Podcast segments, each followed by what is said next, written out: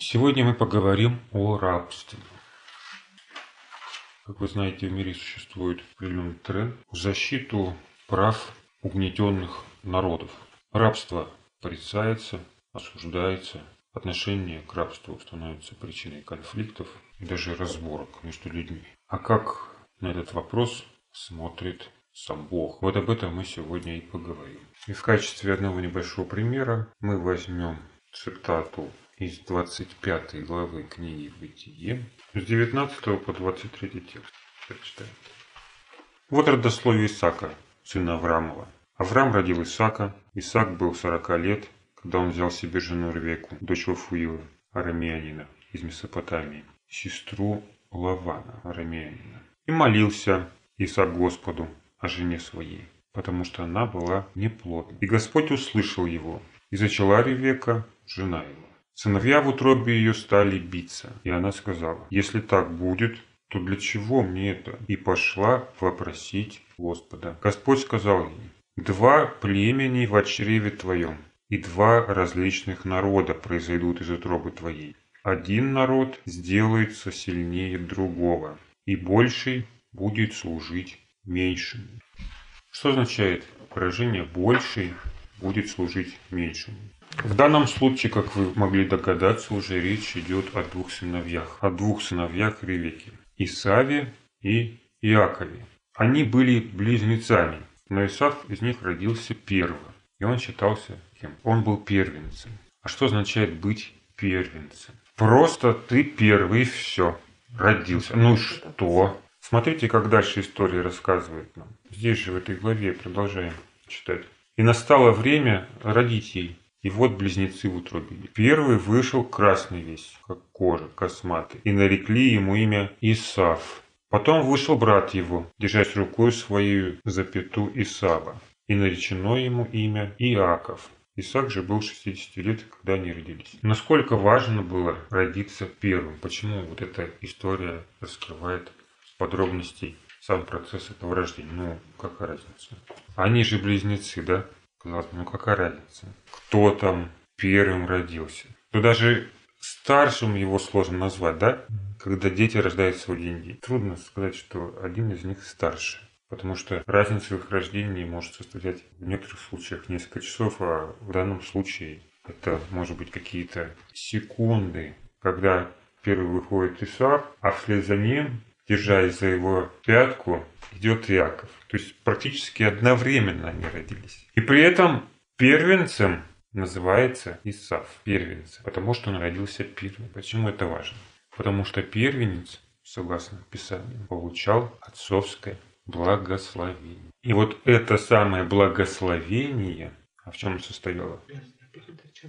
С благословением человек получал преимущество. Он становился главою своего рода. Детей может быть много в семье, а патриарх только один. И поэтому Исаак впоследствии желает передать свои полномочия Исаву, потому что он первенец. Но, как вы знаете, обманом Иаков получает благословение вместо Исава. И, может быть, об этом идет речь в данном случае, что Исав упустил возможность своего первенства перед братом. Вот возвращаясь к моменту рождения, да, Исава и Якова, кто из них был больше? Здесь мы не видим, что речь идет о размерах плода, о весе. Больший – это значит тот, кто имеет преимущество, то есть тот, кто родился первым, первенец. Почему он больше? Потому что он занимает главенствующую роль в семье. Поэтому он больший, а соответственно меньший тот, кто ему подчиняется. Но несмотря на то, что Иаков обманом получил благословение Исава, Исав никогда ему не подчинялся. То есть формально он имел это благословение от отца, да? Он получил это первенство. А реально он никогда не смог в своей жизни использовать эту власть, если мы говорим об отношениях между братьями. То есть его первенство было исключительно перед Богом. Для Бога он был первым. стал в его глазах патриархом, да, от которого потом произошел еврейский народ и Иисус Христос. 12 колен Израилев, это же дети Якова. Так как же тогда больший стал служить меньшему? Исполнилось ли это пророчество в жизни этих двух братьев? Ну вот вернемся к словам Господа, да? Ответ на вопросы Ревекки. Господь сказал ей, два племени в чреве твоем и два различных народа произойдут из утробы твоей. Один народ сделается сильнее другого, и больший будет служить меньшему. То есть, как вы видите, речь идет не столько о братьях Исаве и Иакове, сколько об их потомках, народах, двух народов, которые произошли от них. И вот Господь говорит, больший будет служить низшему. А что значит служить? Еврейское слово «ават», которое имеет индекс по стронгу 5647, дословно означает «работать» или «служить». А каузатическая форма этого слова, то есть выражающая действие или состояние, порабощать. Поэтому в переводе Макария это выражение звучит так. Иегова сказал ей, Два племени в чреве твоем, два различных народа произойдут из утробы твоей. Один народ сделается сильнее другого, и больше будет в порабощении уменьшен. Хотя и само понятие «служить» тоже подразумевает некоторое неравенство, зависимость и подчинение. Кто может кому-то работать или служить? Только тот, кто находится ниже или, как у нас принято говорить, угнетен. А в чем состоит смысл рабства? Как раз таки рабство это есть доминирование одного над другим. И об этом рабстве мы читаем, когда смотрим на отношения двух народов, потомков Исава и Якова. Когда Моисей писал эти слова, это определение еще не исполнилось в жизни Божьего народа. Совсем недавно угнетен был как раз израильский народ, который находился в египетском рабстве. И Бог, выводя их в пустыню, дает им свободу от рабства фараона. Отсюда мы можем сделать вывод, что рабство это плохо, нехорошо. Иначе зачем людей освобождать от рабства? Как вы можете понять, читая Писание, речь не идет о том, какое это было рабство? Плохое или хорошее? В смысле, по тяжести пребывания в Египте. Народ страдал, народ терпел геноцид, как сегодня любят говорить люди. Но даже если бы этого не случилось, не было бы никаких случаев геноцида, уничтожения по национальному признаку, то Бог все равно, как вы помните, обещал дать своим людям свободу. Просто эти условия, они сподвигли людей, евреев, живущих в Египте, вопиять Богу. А без этого Бог не мог ничего для них сделать. Но если людям живется хорошо в рабстве, разве он может как-то вмешаться в их жизнь? То есть жестокое рабство – это скорее условие для народа, чтобы он мог обратиться к Богу со своими проблемами. Но тот, кто служит Богу, а они пошли как раз в пустыню для того, чтобы совершить служение Господу, он не может быть рабом человеку, особенно царю египетскому. То есть свобода от рабства, которую Бог дает своему народу, была обусловлена не столько тем, что рабство это плохо, а тем, что это было несовместимо со служением Богу. То есть, будучи рабами, они не могли служить Богу полноценно. Они могли верить, могли, могли соблюдать заповеди. Ну, возможно, отчасти так. Но они не могли совершать ему служение. Можно сказать, что евреи оказались в рабах тоже не случайно. Если рассматривать только причинно-следственную связь, вот то, что лежит на поверхности, то они сами когда-то сделали рабами египтян, воспользовавшись своей подготовкой к голоду Иосиф сделал запасы 7 плодородных лет на семь лет голода и продавал их египтянам. А когда уже у них не осталось денег, имущества, он их поработил. То есть они стали работать ему за еду. И что это было? Жадность, жестокость, отсутствие любви к ближнему или Божий промысел. Божий промысел состоял не только в том, чтобы поработить египтян Иосифу, но еще и в том, чтобы к нему пришли и поклонились его братья. Если вы помните эту историю. А поклонение о чем он говорит? О том, что Иосиф, находясь в Египте, находится перед Богом в привилегированном положении.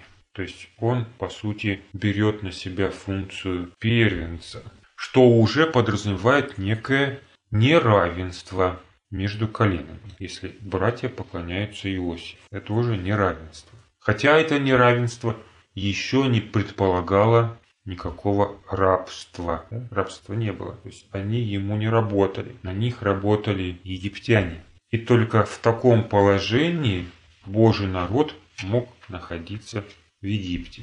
То есть только тогда человек может служить Господу и оказывать влияние на окружающий мир, когда не он находится в рабстве людей, а люди находятся у него в рабстве. То есть когда они от него зависят, не он. Но со временем евреи утратили свое положение. А когда мы смотрим на отношения двух народов Исава и Якова, то мы видим это неравенство не только между языческими народами с их традициями и верованиями, а о братьях, то есть родных, по сути, людях. Но что-то их все же отдаляет друг от друга. Что может отдалить родственников друг от друга? Их отношение к Богу. А отношения, как вы понимаете, это не какой-то одномоментный акт действия, поступок, а это процесс, который может развиваться годами, а если говорить о народах, веками. Так происходит и в отношениях между Исавом и Иаковом, между потомками этих двух братьев. Согласно первой книге Паралипоменон, 18 главе, порабощение Исава Израилем происходит аж во времена Давида. Конечно, в этом рабстве не было никакого геноцида, но однако один народ находился в подчинении у другого и служил и работал ему. Здесь мы видим, что рабство, согласно Божьему промыслу, может быть и между братьями. Является ли это злом или в этом состоит как раз Божий план? И почему? Возможно ли, что это просто стечение обстоятельств, при которых эгоизм и амбиции одного народа подавляют желания и потребности другого народа, родственников по плоти. Может быть, это просто, ну, знаете, как бы отрицательная характеристика рабства. Бог негативно на это смотрит, но поскольку люди несовершенные, он вынужден с этим как-то мириться, да, создавать законы, соответствующие для рабов, чтобы не допускать этого угнетения или геноцида. Давайте посмотрим, каким является действительно отношение Бога к Исаву и Иакову. Это наглядно характеризует нам книга пророка Малахии. Первая глава, второй, третий текст. «Я возлюбил вас, говорит Господь, а вы говорите, в чем явил ты любовь к нам? Не брат ли Исав Иакову, говорит Господь. И однако же я возлюбил Якова, а Исава возненавидел, и предал горы его опустошению и владение его шакалом пустыни. Видите, как Бог отзывается об Исаве. не просто вот о конкретной личности Исава, да, хотя во многом личность Исава говорит сама за себя, да. Во-первых, это его невоздержанность, чревоугодие, из-за которого вначале продал Якову первородство. Потом характеристика уже Ревеки. Это неразборчивость в сексуальных связях. Вот он взял жену какую. Какие у него были жены. То есть его интересовала плоская суть, так скажем, этих отношений. Ну и его гнев на Якова, угрозы, которые впоследствии посыпались. Если бы не Бог, то он бы эти угрозы, убийства реализовал в своей жизни. Во многом это заложило основание для последующего поколения. Как мы видим, что люди, по большому счету, его потомки, не изменились ни в своем отношении к Израилю, ни в своем отношении к Богу. Ему нужно было это благословение от Отца, чтобы получить первенство и власть. А истинное значение первенства состоит в чем? Для чего Бог кого-то выделяет перед остальными? С какой целью это делает? Чтобы человек мог служить Богу. И чтобы люди, которые ему подчиняются, тоже могли исполнять не свои прихоти, как Исав. Вот он сам любил покушать, да? И отцу тем же самым хотел угодить. И угождал, в принципе, у него это получалось. Вот так он служил людям. Понимаете? Как можно людям служить? Угождать их прихотям, чтобы иметь над ними власть. А как по Божьему замыслу следовало бы служить Богу? В чем смысл этого рабства? Как раз в том, чтобы ущемлять плотское и направлять духовное. То есть люди, которые оказались в рабстве, должны были быть ущемлены в своей жизни для себя и в служении своим богам, чтобы у них была возможность прийти на поклонение к Богу живому. Вот так это выглядело рабство. То, что Бог находился среди Израиля, уже давало духовные преимущества перед его братом. Исавом или Едомом. И чтобы осуществить в своей жизни этот план, Божий план послужить Богу, одному нужно было бы прийти к другому, да, подобно тому, как Каину обратиться к Авелю, хотя он старший первенец, обратиться к Авелю, чтобы принести правильную жертву. Это уже подразумевает собой подчинение, унижение перед другим. Но поскольку люди, эти народы, этого делать не собирались, то они попали в рабство. То есть уже это было рабство физическое. Так бы они жили себе свободно, да, и служили бы Богу, признавая первенство Израиля. Есть это было бы тоже своего рода рабство, но это рабство было каким? Духовным и добровольным. Но поскольку они этому замыслу не следовали, они во времена Давида оказываются уже в физическом рабстве и работают на Израиль. Таким образом, в этом и состоит Божий промысел. Дело не в том, что рабство хорошо это или плохо. Рабство – это вынужденная мера для того, чтобы ущемить эгоизм людей. И когда люди начинают жить для себя, делать только то, что они хотят, они становятся рабами. И это касается не только вот народа Исава, да, как мы уже сказали, сам Израиль стал рабом в Египте. То есть Бог не делает здесь никаких исключений. Это просто план, который вступает в силу в определенных обстоятельствах или при определенных условиях. И если человек не соответствует в том или ином роде Божьим критериям, то он оказывается в рабах. И дай Бог, чтобы он оказался, как Исав, в рабах у своего родственника, да? например, у Якова, или как Яков у Лавана, он может ведь стать рабом в Египте. Что тоже Божий план, как мы видим, не исключает. Но что людей больше всего пугает в рабстве и делает его ненавистным? Разве то, что они, в, находясь в этом рабстве, не могут служить Богу? Когда как раз Исаф находился в рабстве у Израиля, у них наоборот появилось больше возможностей, чтобы приобщиться к служению в святилище. То есть это рабство не мешало им служить Богу, но наоборот помогало им, чтобы прийти к этому служению. Но людей больше всего беспокоит не это, не то, что они не могут служить Богу в рабстве. А что их беспокоит? Это ущемление своих собственных каких-то личных интересов. То, что они не могут делать того, чего они хотят. А разве Божий план предполагает то, что мы должны жить так, как мы хотим? Для чего существуют заповеди? Почему начинаются они, как правило, со слов «не делать»? Это ограничение. Это рамки, которые человек не должен переступать. По сути, это тюрьма, в которой человек может чувствовать себя свободно, если ему ничего другого в жизни, кроме того, что предлагает Бог, не нужно. И изнывать от тяжести этого иго, если он стремится куда-то уйти в сторону, как вот молодые тельцы, которые не хотят работать, а хотят бегать и резвиться как душе угодно на пастбище, они, когда их впрягают в это иго, начинают дергать, питаться, рыпаться, как говорят, чем причиняют себе и ведущему раны увечья. То есть и закон тоже подразумевает некое рабство. Но это рабство может быть как добровольным, от чистого сердца по любви. Отношения это всегда обязанности, так ведь?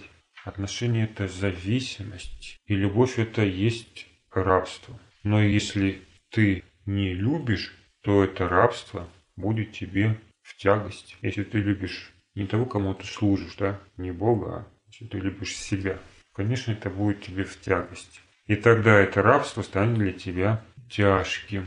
То есть тяжесть рабства определяет не условия содержания раба, заповеди они одинаковые для всех, а отношение человека к этому рабству, к самому себе.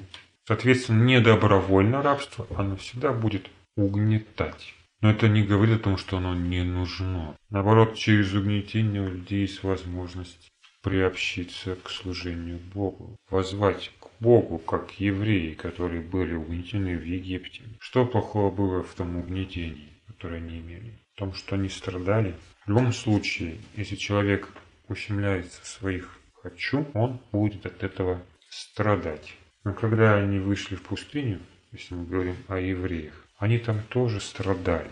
И страдали уже в рабстве у Бога. И все по той же причине, по причине своих «хочу». И говорили при этом, что как было хорошо в Египте, мы там не страдали. Можно сделать вывод, значит, мало вы страдали, да, раз вы так говорите. Значит, мало страдали в Египте.